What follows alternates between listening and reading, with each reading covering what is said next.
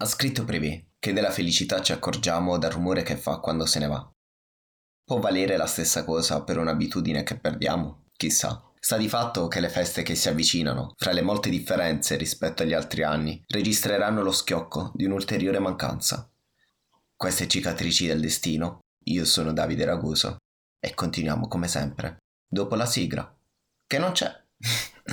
Benvenuti a tutti in una nuova puntata. Oggi è Natale. Non solo, ci mancheranno quelle riunioni oceaniche, i cosiddetti assembramenti fra amici e parenti, le serate a giocare a tombola, mercante in fiera, su una tovaglia che profuma di bucce di mandarini, qualcuno che chiede dove è finito lo schiaccianoci, qualcun altro che si vanta di saper rompere le noci con le mani, non solo, i regali aperti insieme, mio fratellino che come tutti gli anni recita la poesia di Natale, e poi ci sono i regali degli zii, dei nonni, le solite vestaglie, calzini, maglioni, di nuovo, ma dobbiamo stare bene attenti a mostrare che ci è piaciuta tantissimo, anche se si sa che non è proprio vero, ma che importa. Dopotutto, non solo, i borbotti dei bambini che si stufano di stare a tavola e che chiedono di andare a giocare di là, nell'altra stanza, il nonno che si addormenta sul divano, lo zio che vuole cantare, quella noia consistente, densa, intenerita dei pomeriggi delle feste, comandate in, un, in una casa troppo affollata, troppo,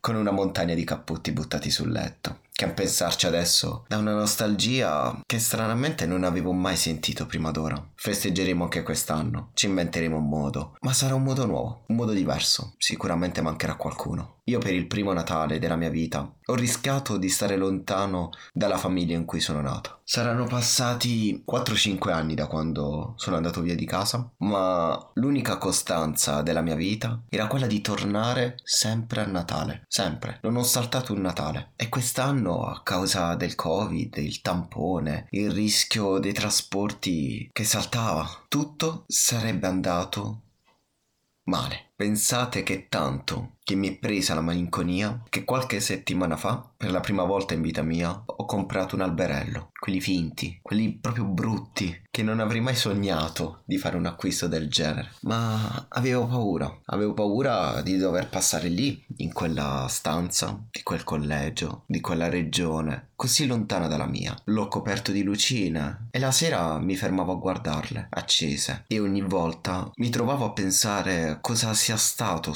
così strano quest'anno. Cos'è che ci manca? Ma anche per chi festeggerà comunque tutti i crismi, qualcosa di diverso quest'anno ci sarà. Ci saranno se non altro degli assenti importanti. E mi riferisco a un piccolo affettuoso rituale di saluto che a Natale si consuma con una frequenza impressionante su guanci di vecchie zie, di nonni e nonni su guanciotti di bambini appiccicose di torrone, di miele, sulle prime barbe dei cugini che l'anno scorso erano lisci come seta e quest'anno sono già dei ragazzi. Mi riferisco ai baci, ai baci sulla guancia. Quanto ci mancano quei baci? Da quanto che non ne ricevete più? Incontrando un'amica, un amico, una persona cara di famiglia, salutando sulla porta prima di andare via, mi sono reso conto che da marzo di baci sulla guancia credo di non averne più presi e tantomeno ne ho dati. Non sono i baci che ci si scambia tra innamorati, sono baci che al di fuori della stretta relazione romantica si adattano a ogni altro possibile grado di intimità, dal conoscente al parente stretto o congiunto, come abbiamo imparato a dire in questi mesi mesi, fratelli, sorelle, amici, amiche, genitori, vicini di casa, nonne, zie e quant'altro. A pensarci bene, quella del bacio sulla guancia non è un'usanza troppo diffusa al di fuori dell'Europa. Ricordo una sitcom, in realtà non ricordo bene il nome, ma ricordo il protagonista che era terrorizzato da una conoscente che cerca ogni volta che lo incontra di baciarlo sulla guancia, perché a New York, dove si trovano, gli appare un gesto di intimità fuori luogo. Alcune popolazioni anche, leggevo l'altro giorno, come i Tonga del Mozambico, la considerano un'abitudine assolutamente immonda. E poi poi ci sono loro, ci sono i francesi. I francesi che sono invece gli appassionati, cultori del bacio e quindi di conseguenza anche del bacio sulla guancia. La bis, o se fait la bis. Bis, on se fait la bise. La bis, o Senfela bis ti dicono quando ti incontrano. Sì, perché ricordo una francese mentre stavo in, in Spagna l'anno scorso. E così, senza, senza colpo ferire, anche con uno sconosciuto, anziché scambiarsi la mano, si trovò a appoggiare le sue labbra sulle, sulle mie guance. Fu strano, calcolando che fosse una sconosciuta. In realtà non solamente i francesi, perché questa tradizione ce l'abbiamo in Italia anche, soprattutto qui al sud. Ricordo che una tradizione che si modifica perfino di città in città. Ci sono città dove ci si scambia un bacio solo, altre dove se ne scambiano due e addirittura in alcune parti se ne scambiano addirittura tre. Ora, ora immaginate quando magari non ci si intende per l'orientamento del bacio, che spesso origina scenette buffe, imbarazzanti, ma che comunque non scoraggiano l'usanza di baciarsi fra sconosciuti. Ovviamente con meno ardore di quanto si usa a fare in Russia, dove si punta direttamente alla bocca, come testimonia il celebre bacio storico, quello che nel 1979 scambiarono Brezhnev e Honecker che è diventato anche un grande murale sul muro di Berlino, oltre che un'immagine dall'impatto fortissimo nella cultura pop, tanto che Oliviero Toscani ci costruì addirittura un'intera campagna per Benetton nel 2011. D'altra parte, il bacio è un gesto antico, carico di significati antropologicamente suggestivi. La storia del bacio è una storia sociale ed erotica, che si arricchisce di infinite variazioni a seconda del luogo e del tempo, e rende indirettamente conto delle mutazioni di costumi. Da buon filosofo quale mi spaccio di essere,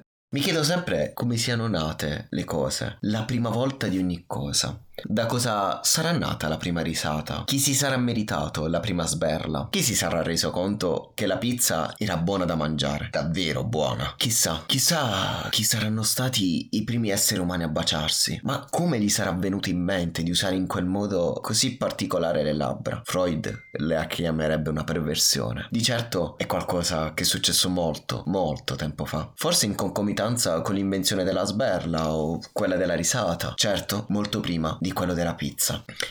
Le prime attestazioni dell'usanza del bacio vengono, come quella di un'infinità di cose, fra cui la scrittura non dobbiamo dimenticarcelo, dalla Mesopotamia, a pieno titolo La culla della civiltà. Sembra che i Sumeri avessero l'abitudine di soffiare i baci nell'aria come omaggio agli dei. Poi leggevo che Erodoto addirittura parlava di un uso gerarchico dei baci tra persiani, ovvero tra pari gradi si salutavano con un bel bacio sulle labbra, un po' alla maniera maniera slava per intenderci, mentre il bacio sulla guancia veniva riservato chi aveva una posizione socialmente inferiore. Questa idea del bacio come indicatore di ceto persiste addirittura nella cultura romana, che non disdegnava affatto il bacio come saluto e neppure come espressione di un amore romantico. Ce lo ricorda Ovidio, per esempio, quando racconta la favola di amore psiche. Sì, perché a Roma la mappa delle porzioni baciali del corpo di un imperatore variava a seconda del rango fianco del baciatore. Più bassa era la sua condizione e più vicino ai piedi imperiali doveva stare il bacio. Fra i primi cristiani, e ricordiamo che il cristianesimo è un'intera religione che fu resa possibile proprio da un bacio, quella di Giuda, il traditore, sì, quella di colui che scelse proprio il bacio come segnale di riconoscimento per le guardie. Questo ci fa desumere che all'epoca, nella Giudea, tra libri, in particolare nella parte di dominazione romana, il bacio fu fosse diffuso anche tra gli uomini, altrimenti Giuda avrebbe convenuto un altro gesto. Infatti ci si salutava con, con un bacio di pace, l'osculum pacis, che entrò a far parte del rituale della messa e ci rimase almeno fino al XIII secolo, quando poi, come conosciamo tutti, verrà sostituito da una più fredda stretta di mano. Il fatto che il bacio di Giuda sia un bacio di tradimento appare ancora più eversivo se consideriamo quanto sia intimo il gesto di baciare qualcuno sulla guancia o sulle labbra, sia pure per una pura pura convenzione sociale, sia pure senza associare il bacio al suo altissimo potenziale affettivo. Infatti, ora ci spostiamo nel Medioevo, ci spostiamo negli antichi feudi, nei tempi dell'investitura, dove il bacio veniva scambiato fra signore e vassallo come pegno di fedeltà. E proprio lì, proprio negli stessi secoli, pieni di unioni combinate, in cui il legame fra innamoramento e matrimonio era parecchio labile, proprio lì, il bacio inizia ad assumere un valore erotico gioco potentissimo. È il segno dell'amore scelto, spesso proibito, clandestino, in opposizione all'amore imposto dall'accordo tra famiglia. Così che il bacio che inizia a prendere piede sempre di più si elettrizza di richiami romantici, erotici, che lo rendono tanto potente da riuscire a far svenire le signorine del XV-XVI secolo, anche solo per il furto di un bacio. Ah, altri tempi, altro che 50 sfumature di grigio. All'epoca erano i baci d'amore a far bagnare le donzelle, erano quei baci segreti, intimi, nascosti, ma spostiamoci molto, molto più avanti, arriviamo al Novecento, agli anni 70, la liberazione dei costumi, è così che si diffonde anche la tradizione della bis fra uomini e donne, addirittura l'idea di potersi baciare in pubblico, patria del bacio, prenderà maggior piede in Francia, con tutta la passione del caso, sia un diritto. E finalmente non sembra nemmeno più così strano, malgrado la riprovazione di certi